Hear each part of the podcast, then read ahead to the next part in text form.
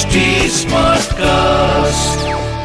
आप सुन रहे हैं एच डी स्मार्ट कास्ट और ये है फीवर एफ़ प्रोडक्शन मैं हूँ आपके साथ अनुराग पांडे चल रहा है पिक्चर पांडे। चलिए जी बात करते हैं। जरा जरा रहना है तेरे दिल में। क्या फ़िल्म थी ना यार?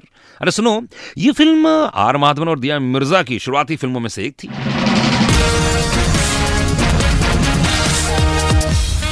आपको याद होगा कि इस फ़िल्म में एक सीन में जहाँ माधवन चिकन खा रहे होते हैं, वो सीन कभी मैं भूल नहीं सकता हूँ यार, मगर माधवन साहब ठहरे, पक्के वेजिटेरियन हाँ शाकाहारी हैं इसीलिए मेकर्स ने उनके लिए, भाई साहब, वहाँ पनीर खाने को कहा, वो भी चिकन स्टाइल में, और चिकन के जैसा ही पनीर बनवाया गया। वाह वाह वाह, हमारी फ़िल्म में कमाल है।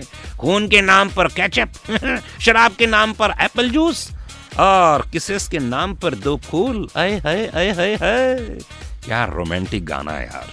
रहना है तेरे दिल में। ओहो, हो हो, क्या गाना था। आइए, सुनाता हूँ ये गाना, जरा जरा। यार, इस गाने के बारे में सिर्फ़ इतना ही कह सकता हूँ कि इससे बढ़िया गाना किसी लड़की के द्वारा गाया हुआ। कोई गाना है ही नहीं। इसके लिरिक्स सुनिए, इसकी आवाज़ सुनिए, इसकी स्टाइल देखिए और इसका म्यूज़िक सुनिए। माइंड ब्लोइंग है। सिर्फ़ और सिर्फ़ पिक्चर पांडे के साथ। आप सुन रहे हैं एच डी स्मार्ट कास्ट और ये था fever FM production H smart Smartcast.